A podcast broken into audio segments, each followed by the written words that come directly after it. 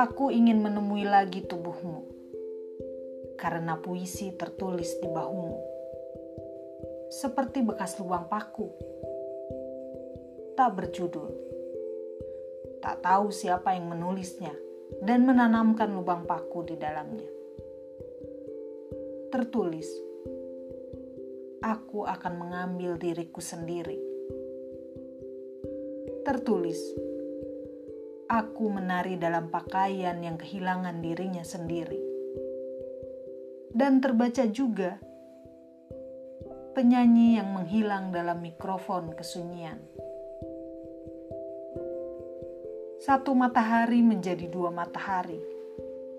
Mereka bergantian menatapku, antara lubang dan paku. Antara memanggil dan mengusirku.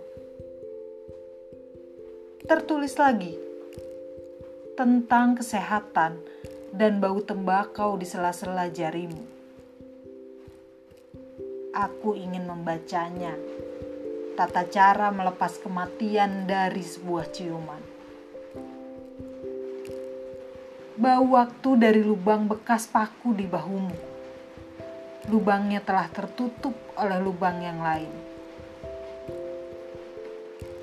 Aku masih terseret oleh gigiku yang goyah sebelum paku itu lepas dari lubangnya. Di bahumu tertulis tubuh yang menyala, api yang memadamkan ingatannya tentang kesunyian dan tentang berjalan. Aku berteriak untuk mendengar suaramu.